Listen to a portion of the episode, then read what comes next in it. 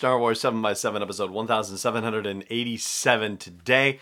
We're going to wrap up our coverage of the Vanity Fair Star Wars Rise of Skywalker exclusive, and additionally, something that happened to come across my radar as well about The Mandalorian that was also in Vanity Fair 2. Let's go.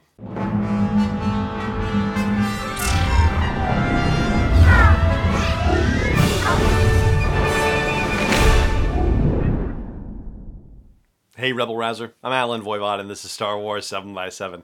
Thank you so much for joining me for this episode.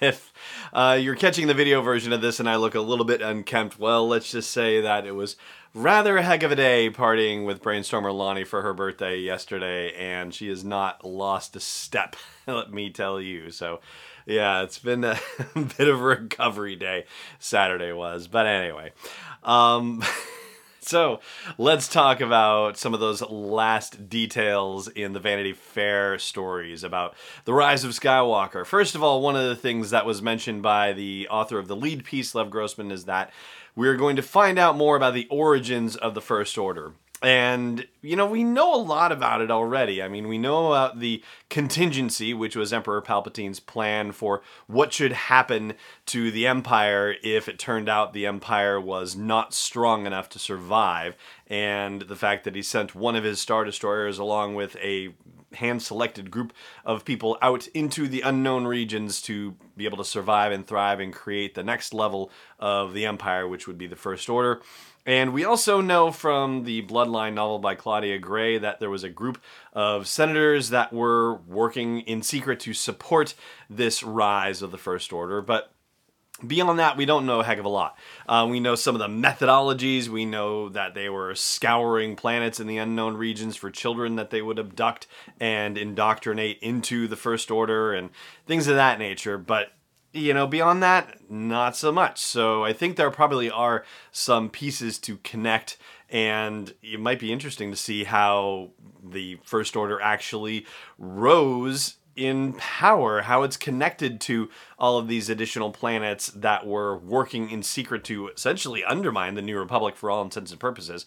I mean, at some point they wanted to create stronger central control, and maybe what the whole centrist philosophy was was that they ultimately wanted to see the New Republic sort of become the First Order, and that the First Order, from a military standpoint, would infiltrate it, and maybe eventually Supreme Leader Snoke would have taken over as that quote unquote first senator idea that they had in Bloodline. But yeah, ultimately, I think the New Republic would have just been washed away regardless of what all of these centrist senators had been trying to do in Bloodline, and maybe we're going to find out more about that in The Rise of Skywalker.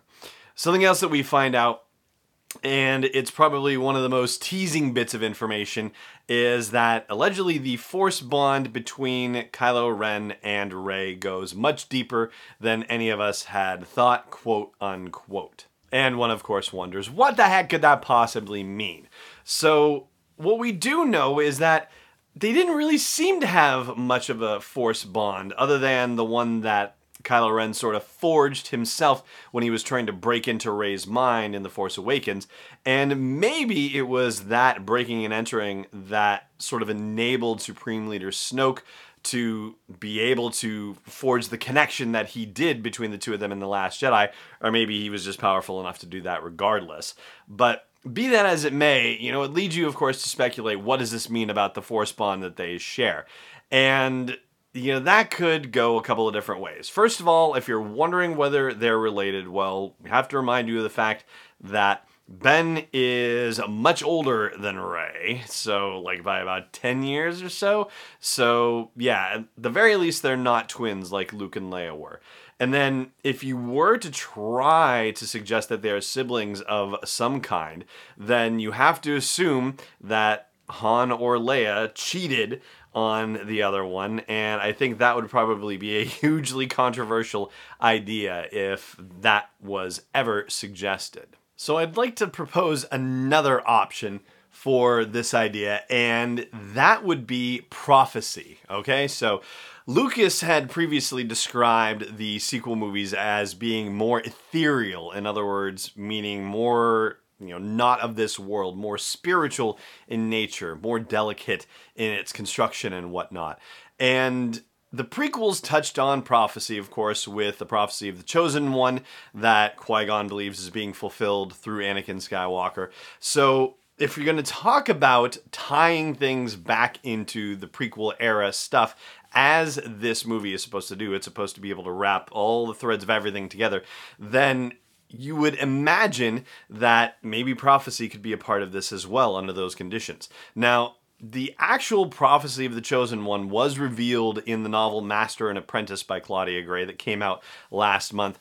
And there's nothing really in there that jumps out at you and suggests that hey it's going to play a role in the rise of skywalker. It just says the chosen one shall come you know born of no father and through him ultimate balance in the force will be restored. So you know one thing that's sort of specific is the gender thing. It says through him balance will be restored.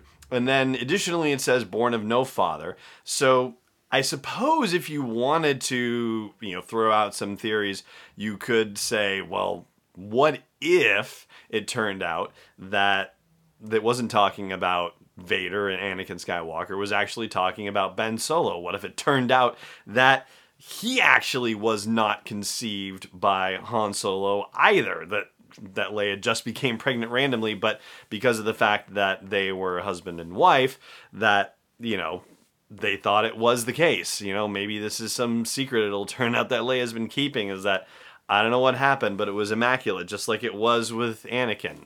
I suppose that's a possibility too. But yeah, I don't think that's too likely. So I think we're probably dealing with prophecy more than anything else. But I'd love to hear what you think about it. So drop me a line wherever you happen to catch this episode, and there's a comment section, or at home base for the website at sw7x7.com. Now, before we are done with Vanity Fair, I do want to mention the fact that as I was looking for Star Wars Rise of Skywalker stories, I also stumbled across something about The Mandalorian that I thought was worth sharing with you, and so I will do that after the break, so stay tuned. Hey there.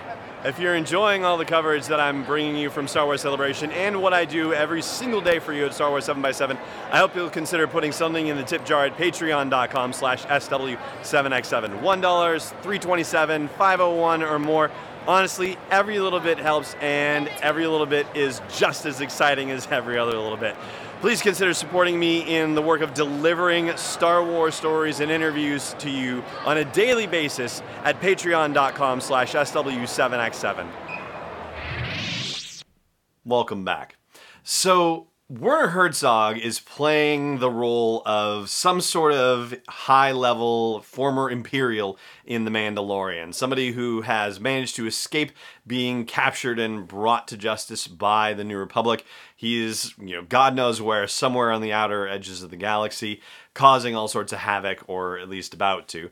And as the Cannes Film Festival is happening right now, it turns out that Werner Herzog is there and naturally, because he's in Star Wars now, he's going to be asked about Star Wars. And so he was asked about his role in The Mandalorian, and this is what he had to say. He said, I asked for the full screenplays and I looked into the part, and it looked good and interesting. The only reason for having me in the film, I know it's not a film, but is they needed somebody who would spread terror and be frightening for the audience, he said. I said, Yes, I think I can give you this stylization. It came with great ease, unquote. And I have to tell you, I swear, I wish there was a video or an audio version of this interview because nobody delivers that kind of stuff like Werner Herzog does. As far as why this particular gentleman would be in The Mandalorian, why he would even have anything to do with Star Wars when he said also in the interview that he only had a very vague idea of what the movies were all about, was that he needed money for his movies, which are generally not the blockbuster kind. And so he happens to have a movie at Cannes right now that he financed with some of the first paychecks that he got from The Mandalorian. And that's going to do it for this episode as well. Thank you so much for joining me for it, as always. And may the Force be with you, wherever in the world you may be. Podcast is not endorsed or sponsored yet by Lucasfilm Limited, Disney, or 20th Century Fox. It is intended for entertainment and information purposes only. Star Wars, the Star Wars logo, all names and pictures of Star Wars characters, vehicles, and any other related Star Wars items are registered trademarks and or copyrights of Lucasfilm Limited or their respective trademark and copyright holders. May the force be with them. All original content is copyright 2019 by Star Wars 7x7. We hope you love it.